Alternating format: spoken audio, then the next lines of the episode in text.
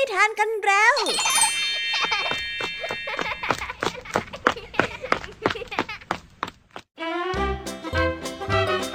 สวัสดีค่ะน้องๆ ยินดีต้อนรับเข้าสู่ชั่วโมงแห่งนิทานกับรายการคิสอาวสำหรับวันนี้นะคะพี่ยามีและกองทัพนิทานหันษาเตรียมพร้อมที่จะพาน้องๆไปตะลุยโลกแห่งจินตนาการที่เต็มไปด้วยความสนุกสนานและข้อคิดต่างๆ มากมายกันแล้วล่ะค่ะ เอาล่ะ ไปตะลุยโลกแห่งนิทานกันเลย นิทานเรื่องแรกมีชื่อเรื่องว่า ครอบครัวนกเป็ดน้ำ เป็นเรื่องราวของนกเป็ดน้ำ พ่อแม่ลูกครอบครัวหนึ่งที่พ่อกับแม่นั้นต้องรับมือกับนิสัยที่เกเรของลูกชาย เพราะว่าลูกชายนั้นไปติดเพื่อนแล้วก็ไม่ตั้งใจเรียน แถมยังมีความคิดที่จะหนีออกจากบ้านอีก พ่อแม่ที่เป็นห่วงก็ได้แต่แอบดูอยู่ห่างๆบินตามลูกชายไปเรื่อยๆ นเห็นลูกชาย บินไปในที่ที่อันตราย และได้เกิดเหตุขับขัน ที่ทำให้ครอบครัวนั้นต้องเอาชีวิตมาเสี่ยงหุยทำไมลูกชายบ้านนี้ถึงได้สร้างเรื่องราวใหญ่โตจัง แล้วทั้งหมดจะปลอดภัยไหมล่ะคะเนี่ย สงสัยว่าจะต้องไปลุ้นเอาใจช่วยกันในนิทานเรื่องนี้กันแล้วล่ะค่ะส่วนในนิทานในเรื่องที่สองนั้นเป็นเรื่องราวจากเมืองเมืองหนึ่งค่ะ ที่มีฤดูหนาวยาวนานกว่าปกติ สาเหตุเป็นเพราะอะไรก็ไม่แน่ใจนักนะคะ ในวันที่หิมะตกวันหนึ่งเอมมาเด็กสาวตัวน้อยก็วิ่งออกมาเล่นที่นอกบ้าน และได้ยินเสียงคนร้องไห้ค่ะ เมื่อเข้าไปถามจึงได้รู้ว่า นั่นน่ะเป็นนางฟ้าแห่งฤดูกาลที่ได้เผลอทำคาถาวิเศษหล่นหายไป นั่นเลยทำให้เธอเสกคาถาเพื่อเปลี่ยนฤดูไม่ได้ นี่เองจึงทำให้ฤดูหนาวในเมืองนี้ยาวนานกว่าปกติค่ะ เด็กหญิงเอมมาจึงได้ออกตัวว่าจะช่วยนางฟ้าหาคาถาวิเศษนั่นเอง ไว้ไปรอติดตามว่าทั้งสองนั้นจะหาคาถาพบหรือไม่ในนิทานที่มีชื่อเรื่องว่า ฤดูหนาวที่นานเกินไปกันได้เลยนะคะ นิทานภาษาพาสนุกในวันนี้จู่ๆก็มีคำสั่งซื้อหมูปิ้งมากมายมาที่ร้านของแม่จ้อยนั่นจึงทำให้เจ้าจ้อยกับแม่ ต้องเร่งมือกันหมักหมู และด้วยความขี้เกียจเจ้าจ้อยจึงได้เสนออะไรแปลกๆให้แม่ได้ฟัง แต่แม่ของเจ้าจ้อยก็ไม่ยอมทำตามเด็ดขาดเลยค่ะ เพราะว่าเป็นเรื่องที่ผิดจรรยาบรรณ เอ๊ะคำว่าผิดจรรยาบรรณที่ว่านี้จะมีความหมายว่าอย่างไรมาไปติดตามเรื่องราวนี้พร้อม ๆ กันได้ในช่วงภาษาพาสนุกกันเลยนะคะโหสนุกสนานไม่ซ้ำกันเลยทีเดียว หลังจากที่พี่ยามีได้เล่าเรื่องความสนุกกันไปบางส่วนแล้ว น้องๆพร้อมที่จะไปตะลุยโลกแห่งนิทานกับรายการคิสอากันแล้วหรือยังเอ่ย ถ้าพร้อมกันแล้วเนี่ย เราไปรับฟังนิทานเรื่องแรกกันเลยค่ะกับนิทานที่มีชื่อเรื่องว่า ครอบครัวนกเป็ดน้ำไปรับฟังกันเลย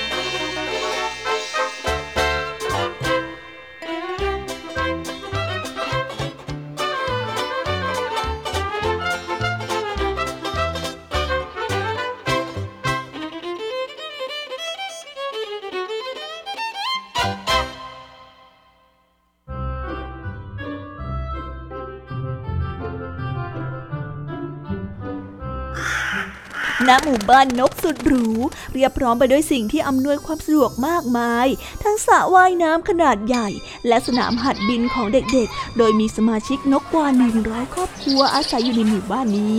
และหนึ่งในนั้นก็คือครอบครัวของนกเป็ดน้ำของลุงทิม และป้าจืนดี้และจัสติน ลูกชายจอมซน ในทุกๆเช้า ลุงทิมได้บินพาลูกชายไปส่งที่โรงเรียน และคอยบอกคอยสอนลูกชายให้ตั้งใจเรียนอยู่เสมอ ไปโรงเรียนกันเถอะลูก เกาะหลังพ่อดีๆ วันนี้เนี่ยลูกอย่าดื้ออย่าซนนะ ตั้งใจเรียน แล้วตอนเย็นเนี่ยเดี๋ยวพ่อจะมารับนะลูกลุงทิมได้สอนลูกชาย วันหนึ่งจัสตินเด็กน้อยจอมซนที่กำลังง่วงนอน เพราะว่าแอบเล่นเกมในตอนกลางคืน โดยที่ไม่ยอมเข้าเรียนกับเพื่อนๆ แต่กลับหนีเรียนเพื่อไปหาเพื่อนแก๊งสปีด แหล่งรวมเด็กดื้อที่ไม่เชื่อฟังพ่อแม่ ได้บินเล่นชวัดเฉวียนไปกับเพื่อนร่วมแก๊งอย่างสนุกสนาน โดยที่ไม่สนใจเสียงร้องเตือน เด็กแสบทั้งหลายได้บินตัดหน้าตัดหลังเจ้านกตัวอื่นๆ จนถึงเวลาพ่อแม่มารับจัสตินก็ลาเพื่อนๆ แล้วบินกลับไปรอพ่อที่โรงเรียนเออฉันลาก่อนนะพวก เออแล้วพบกันใหม่เดี๋ยวพรุ่งนี้ฉันมาหานายนะ จัสตินไม่สนใจเรียน จนผลการเรียนวิชาฝึกหัดบินเบื้องต้นของเขาได้ตกต่ำครูวิเวียนครูเงือกผู้ใจดี จึงได้ส่งจดหมายเตือนไปที่บ้านของจัสติน พอลุงทิมกับป้าจูดี้ได้รู้เรื่องราวของลูกชายที่หนีเรียน ทั้งสองจึงได้รอฟังเหตุผลจากลูกชาย แต่ลูกชายที่ดื้อรั้น เอาแต่ใจและไม่ยอมฟังใคร กับทะเลาะกับพ่อและแม่ และหนีออกจากบ้านไปว่ายน้ำและดำน้ำอยู่กับเพื่อนๆแก๊งสปีด และไม่สนใจคำขอร้องของลุงทิมและป้าจูดี้ให้กลับบ้านพ่อกับแม่ไม่ต้องมายุ่งกับผมเลย ผมไม่เรียนแล้ว ผมจะอยู่กับเพื่อนเพื่อนผมจะไม่สนใจอะไรทั้งนั้น ออกไปนะครับ ถ้าพ่อกับแม่เข้ามา ผมจะไม่กลับบ้านเลย ผมจะไม่กลับบ้านอีกเลย จัสตินตะโกนบอกลุงทิมกับป้าจูดี้ฝ่ายลุงทิมกับป้าจูดี้ได้แอบบินตามดูลูกอยู่ห่างๆ ด้วยความเป็นห่วงและคอยระมัดระวังอันตรายให้กับลูก โดยจัสตินไม่เคยรู้เลยว่า พ่อและแม่ของเขานั้นจะต้องเหนื่อยมากเพียงใด ที่จะต้องบินตามลูกอยู่ตลอดทั้งวัน จัสตินได้บินโลดโผนไปเรื่อยๆ จนหลงออกมาจากฝูงเด็กแสบ ทันใดนั้นเองด้วยความไม่ระมัดระวังตัว จัสตินจึงได้บินไปชนกับกิ่งแอปเปิลเข้าอย่างแรง แล้วร่วงลงสู่พื้นอย่างรวดเร็ว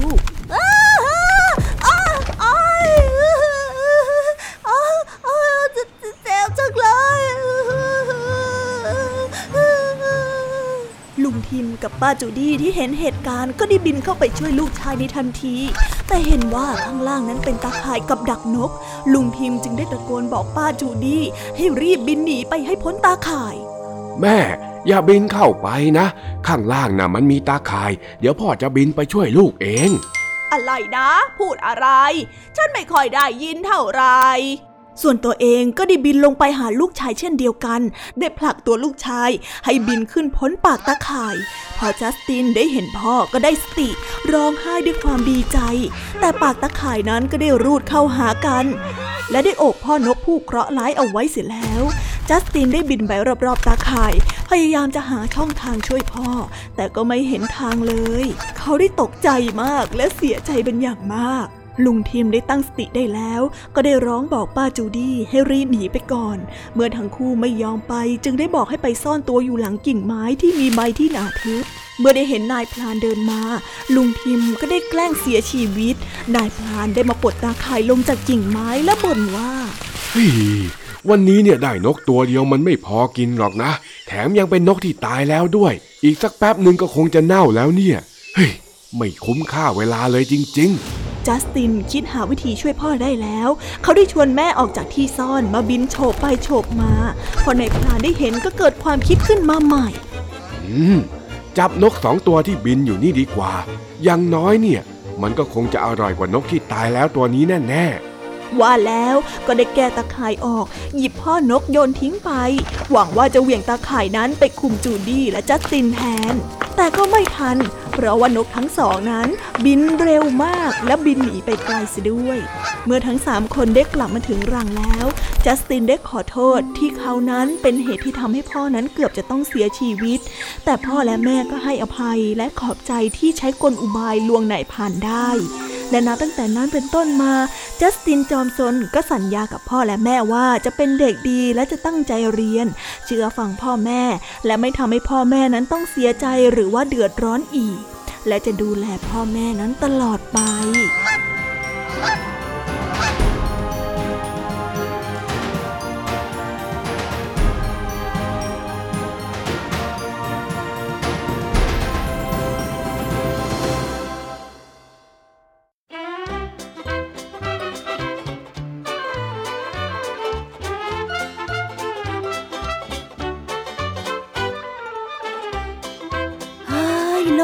นะคะ สุดท้าย ทั้งลุงทิม ป้าจูดี้และจัสตินเด็กดื้อของเราก็มีชีวิตอย่างปลอดภัย จากเงื้อมือของนายพรานผู้โหดร้ายและจัสตินเด็กดื้อของเราก็มีชีวิตรอดปลอดภัย จากเงื้อมือของนายพรานผู้โหดร้ายเข้าจนได้ ไม่น่าเลยนะคะจัสติน ถ้าหากว่าไม่ทำตัวเกเร แล้วก็ไม่มีความคิดที่จะหนีออกจากบ้านตั้งแต่แรก ก็คงไม่ต้องพาครอบครัวมาเสี่ยงแบบนี้ แต่ก็นั่นแหละค่ะ ครอบครัวก็คือครอบครัว ไม่ว่าจะตกอยู่ในสถานการณ์ที่ยากลำบากแค่ไหน สุดท้ายทุกคนก็ช่วยเหลือกัน และพยายามทำให้ทุกอย่างผ่านไปอย่างดีที่สุด และเหตุการณ์นี้ก็เลยทำให้ครอบครัวของนกเป็ดน้ำเข้าใจกัน และใช้ชีวิตร่วมกันอย่างมีความสุขนั่นเอง น่าตื่นตันใจจริงๆเลยนะคะ ฟังแล้วก็น่ารักอะ่ะ ไปฟังกันต่อในนิทานเรื่องที่สองกันเลยค่ะ เรื่องนี้นะคะเป็นเรื่องราวของเมืองเมืองหนึ่งที่หนาวแล้วหนาวเล่าไม่ยอมเปลี่ยนผ่านเข้าสู่ฤดูใบไม้ผลิสักที สาเหตุนั้นมีแน่นอนค่ะ แต่พี่ยามีไม่บอกหรอกนะคะ ต้องไปฟังกันในนิทานเรื่องนี้กันเลย ในนิทานที่มีชื่อเรื่องว่า ฤดูหนาวที่นานเกินไป ไปฟังกันเลยค่ะ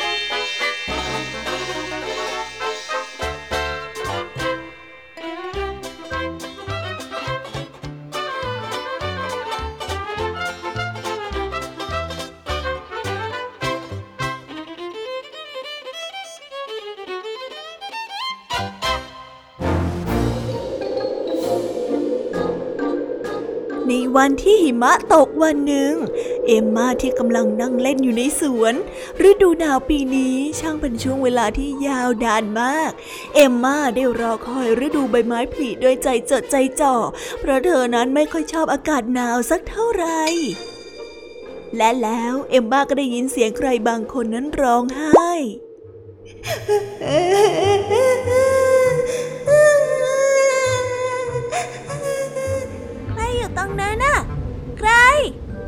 ฉันถามว่าใครอยู่ตรงนั้น เอมมาได้ตะโกนถาม ฉันเอง เสียงเล็กๆได้สะอื้นตอบอยู่ตรงข้างหลังของเก้าอี้ไม้เก่าแก่เธอสิ แล้วเธอจะเห็น เธออยู่ตรงนั้นเหรอเอ่อเดี๋ยวฉันเข้าไปหานะ เอมมาได้ค่อยๆเดินเข้าไป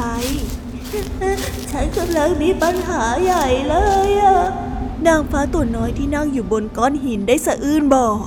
ฉันทำคาถาของราชินีนางฟ้าหายไป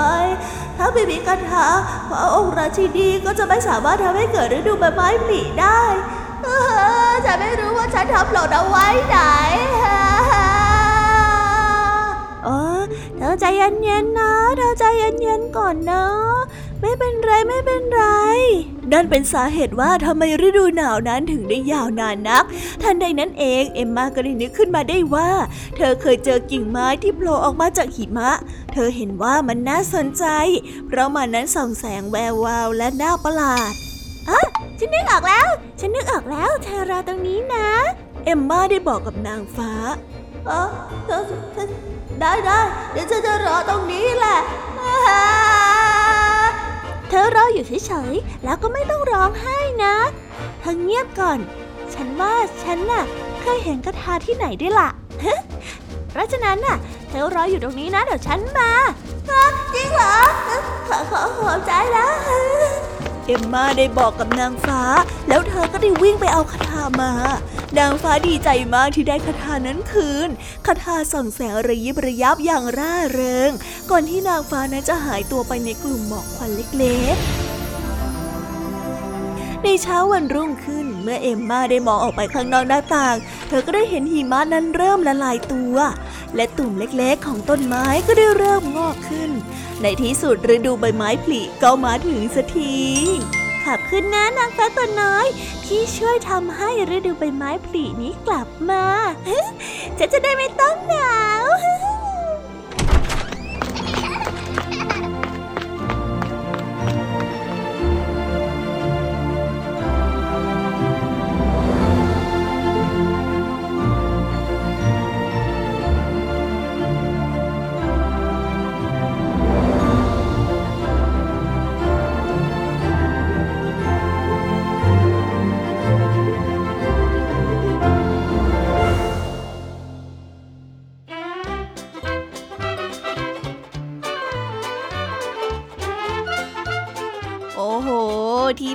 เหตุที่เมืองแห่งนี้ไม่ยอมเปลี่ยนจากฤดูหนาวไปเป็นฤดูใบไม้ผลิก็เป็นเพราะว่านางฟ้าทำคาถาแห่งฤดูกาลหายไปนั่นเอง จนไม่สามารถที่จะเสกให้เปลี่ยนฤดูกาลได้เองหรอกคะเนี่ยโชคดีจังเลยนะ ที่เด็กหญิงเอมมามีไหวพริบและช่างสังเกต จึงนึกขึ้นได้ว่าตัวเองนั้นเคยเห็นกิ่งไม้ประหลาดบางอย่าง และน่าจะเป็นคาถาของนางฟ้า นั่นจึงทำให้ทั้งเมือง มีโอกาสได้เปลี่ยนผ่านเป็นฤดูใบไม้ผลิที่สดใสอีกครั้งหนึ่งสุดยอดจริง ๆ เลยนะคะ จบในส่วนของพี่ยามีกันลงไปแล้ว เราไปรับฟังในช่วงภาษาพาสนุกกันต่อเลยค่ะ เจ้าจอยของเรา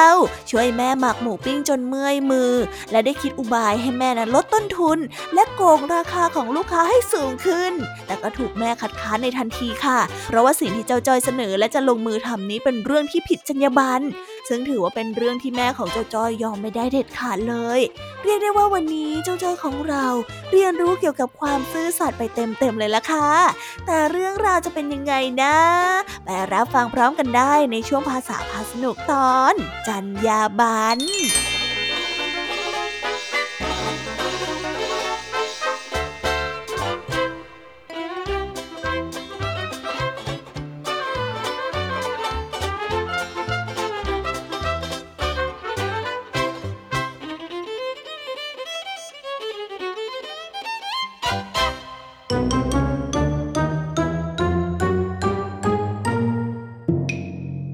าษาพาสนุก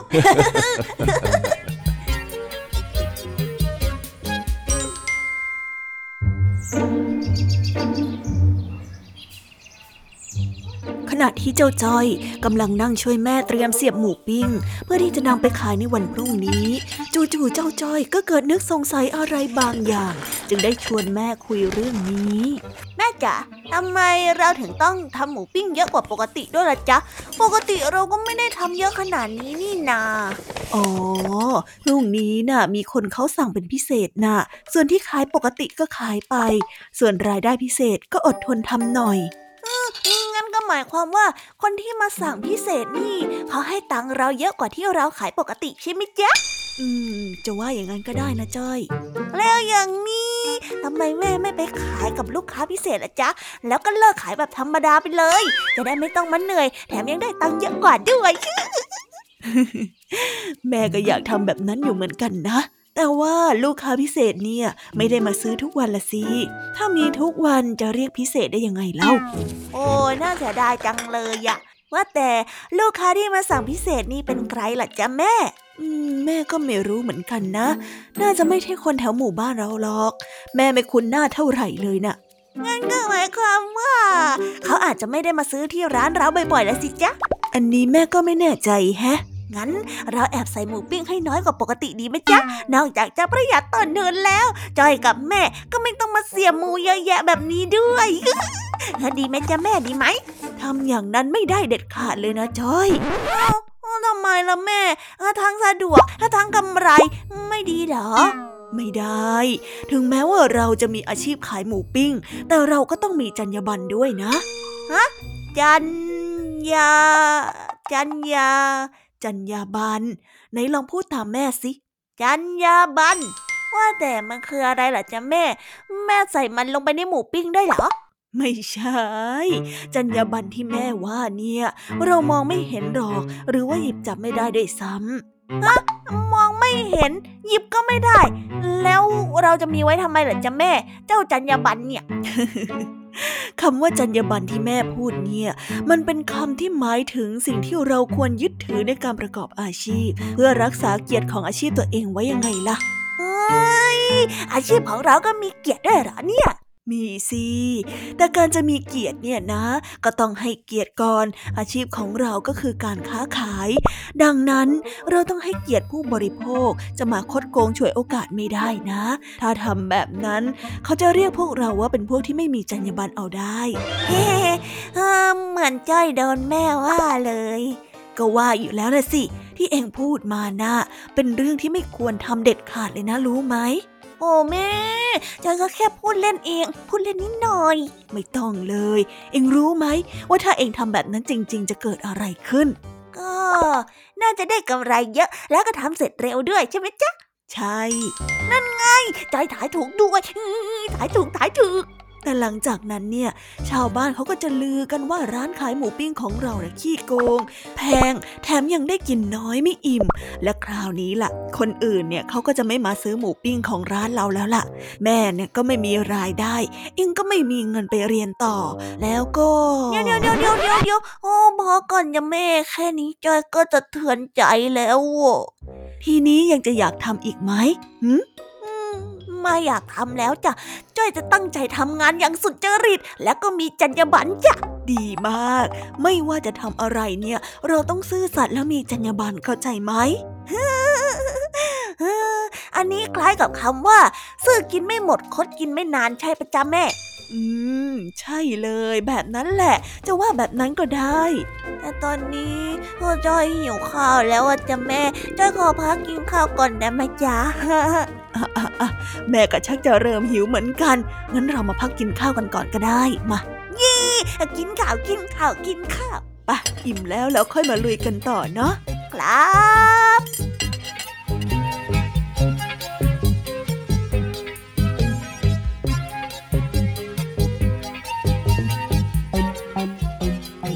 ว้าวจบ ไปแล้วนะคะ สนุกสนานกันไม่น้อยเลยทีเดียวสำหรับวันนี้เรื่องราวความสนุกก็ต้องจบลงไปแล้วละค่ะ พวกเราและรายการ Kids Hour ก็ต้องขอบอกมือ bye bye กันไปก่อน ใครที่มารับฟังไม่ทันสามารถไปรับฟังย้อนหลังได้ที่ไทย PBS Podcast นะคะ วันนี้จากกันไปด้วยเพลงเพราะๆในช่วงสุดท้ายของรายการ แล้วไว้เจอกันใหม่ในตอนถัดไปสำหรับวันนี้ สวัสดีค่ะ bye bye เป็นเด็กดีของคุณพ่อคุณแม่นะคะ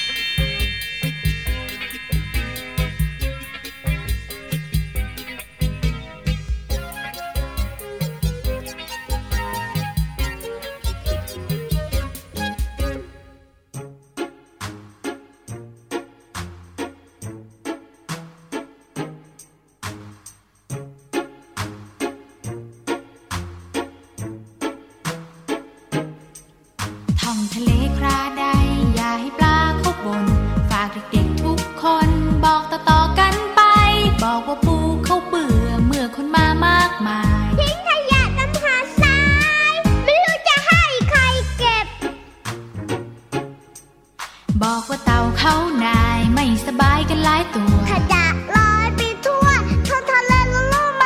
บอกว่ากุ้งเขาโกรธโทษคนที่มักง่าย